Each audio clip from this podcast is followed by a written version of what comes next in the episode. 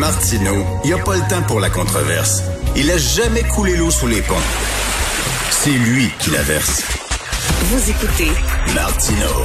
Cube, Radio.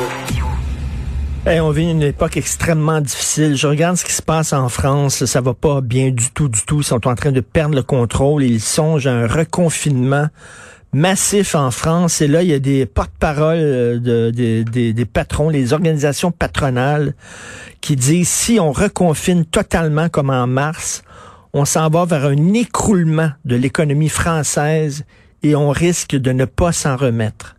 C'est pas rien, ça l'écroulement de l'économie d'un pays. Vous savez, c'est déjà extrêmement dur en France, là, la, mobilité sociale. C'est pour ça que beaucoup de Français viennent ici. L'avenir est bouché, il y a très peu de jobs, etc. Et là, si en plus l'économie du pays s'écroule, c'est épouvantable. Donc, on, on, un autre 28 jours d'efforts qui nous est demandé par François Legault. Nous allons parler avec Richard Thibault, président de RTCOM, spécialiste en gestion de crise. Bonjour, Richard. Salut, Richard. Ça va bien ce matin? Oh, mon Dieu, ça va bien.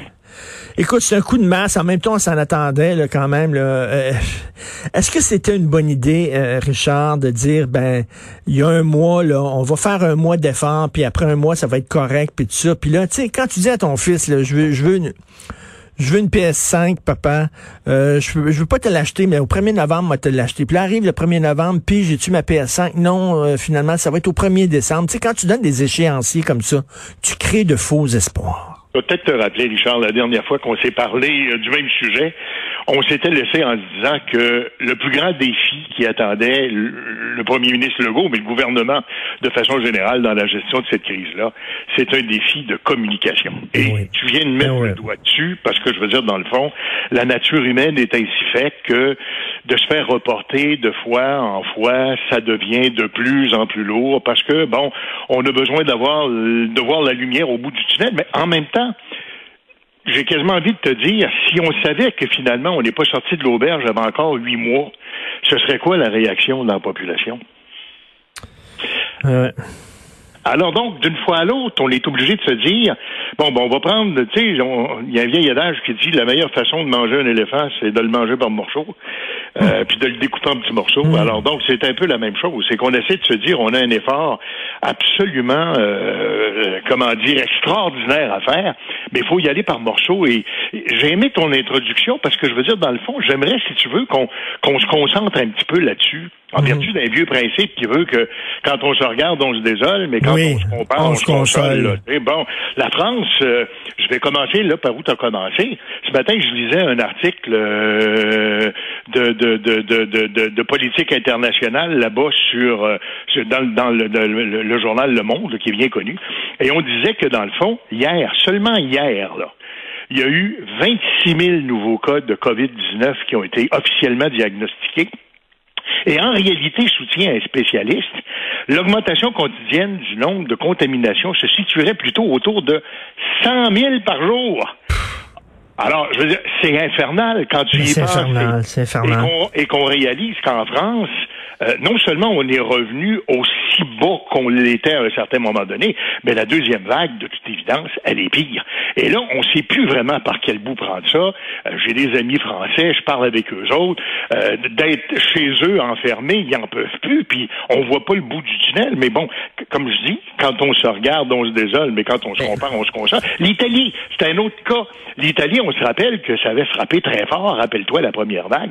Ben là, la deuxième vague, le problème, c'est qu'on s'est dit, on fera pas un, confinement généralisé, on va plutôt y aller par bout. Et eux autres, ils ont vraiment tombé dans l'erreur de, je fais un petit peu ici, puis un petit peu là, puis ça, ça va être ouvert, mais ça, ça va être fermé. Avec comme résultat qu'on a créé une confusion, mais tellement grande en Italie, qu'on est en train de battre en Italie, crois-le ou non, les records de certaines villes françaises parce que, je veux dire, la population ne sait plus à quel sens jouer, on ne sait plus où on s'en va. Ben, euh, c'est ça, c'est ça, Richard, parce que je parlais la semaine dernière à un, spécialiste en communication, un expert en communication comme toi, français, ah. qui s'appelle Stéphane Fuchs.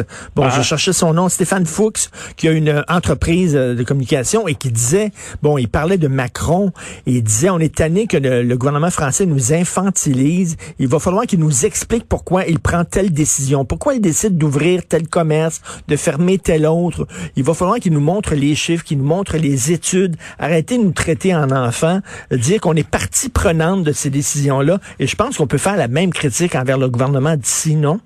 Tu as là un point qui est extrêmement intéressant parce que on sait très bien que quand on est en situation de crise, on le disait au début de notre entretien, la communication va faire foi de tout parce que c'est là-dessus qu'à la limite, on va juger de la performance d'une organisation. Mais il en demeure pas moins, Richard, que si tu savais, toi, hein, aujourd'hui, qu'on en a encore pour huit mois, peut-être plus, que le vaccin, même s'il est disponible au début de l'année prochaine, on ne sera pas capable de le distribuer avant euh, six mois plus tard, avant d'organiser tout ça. Que là, finalement, il va y avoir un choix entre ceux qui vont être vaccinés les premiers, ceux qui vont l'avoir à la fin et tout. As-tu une idée de ce qu'on créerait comme insécurité dans l'ensemble de la population? Ben oui, j'en suis. Il faut être transparent. Il faut expliquer les mmh. choses. Mais jusqu'où on peut aller expliquer les choses dans un contexte mmh. comme celui-là où on en a marre, mais marre de cette situation-là, où on a envie d'en sortir. C'est pas mieux aux États-Unis, et même toi, le chef de cabinet du président des États-Unis qui disait hier, écoutez, on a jeté la serviette, cette pandémie-là, on n'arrivera jamais à la contrôler. Alors écoutez, le yob est aux vaches, le bordel est pris, et débrouillez-vous avec vos problèmes, puis on verra comment est-ce qu'on peut ramasser ça après. Quel message! Ben oui, ben, ben, ben, Richard, on dit, bon, le gouvernement doit être transparent, mais en même temps, est-ce que le gouvernement peut tout dire? Puis là, euh, euh, je reviens à M. Fuchs qui disait, bon, le gouvernement français manquait de masques. Au lieu de dire à la population, il manque de masques, on veut les, les réserver pour les soignants, ils ont dit, ne portez pas de masque, surtout pas parce que c'est pas bon. La même chose est arrivée ici. Et là, M. Fuchs disait, il aurait dû dire aux gens, non, le masque c'est bon, mais il en manque. Mais t'imagines tout le gouvernement qui dit, il manque de masques? La panique. Ça, là-dessus, je suis absolument d'accord avec toi.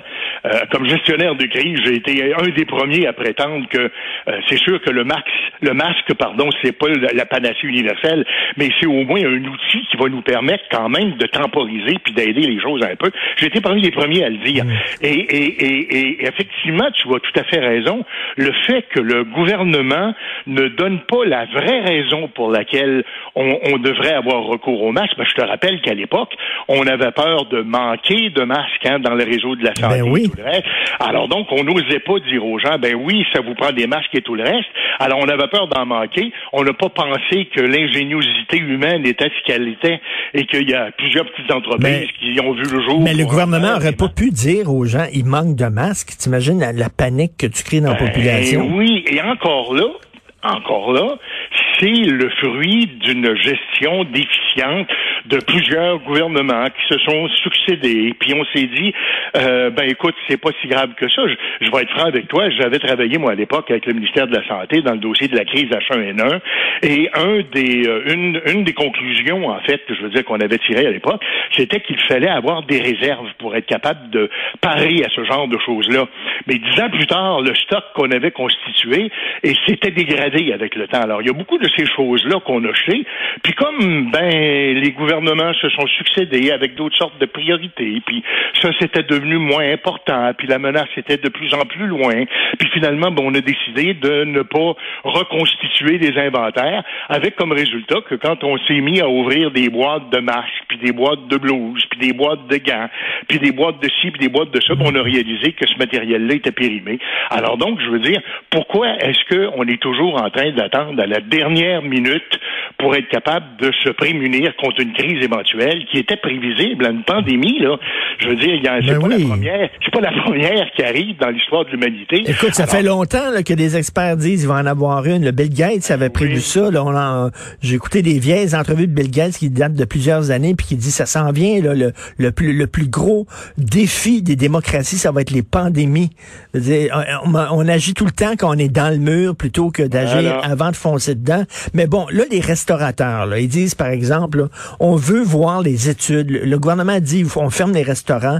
Montrez-nous les études qui prouvent qu'on est des lieux d'éclosion et tout ça. Est-ce que tu trouves que c'est le rôle du gouvernement, justement, de, de jouer vraiment carte sur table? Moi, je pense qu'il faut jouer visière levée en donnant toutes les informations que la population a besoin d'avoir pour comprendre ce qui se passe et là où on s'en va.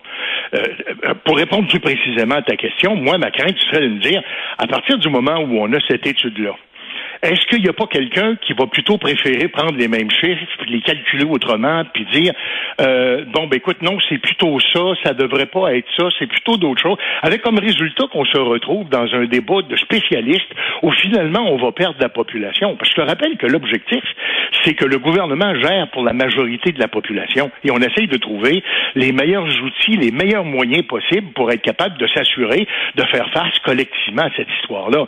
Alors si on commence, euh, dire, donc à, à il faut comprendre une chose, il faut comprendre comment ça fonctionne une cellule de crise. Ces gens-là sont en réunion, puis c'est pas parce qu'ils aiment ça, là, mais ces gens-là sont en, réunion 7, 8, 9, 10 heures par jour à hmm. étudier les données, à regarder ce qui se passe, à les commenter, à les analyser, puis en bout de course, ben tu prends une décision qui va dans le meilleur des sens possible pour le bien-être de la communauté. Mais s'il faut, à toutes les fois qu'on a passé 10 heures de débat en cellule de crise, rendre ce débat-là public et de là, tous les, spécialistes patentés de la planète qui viennent les uns après les autres pour reprendre l'ensemble de ces discussions-là.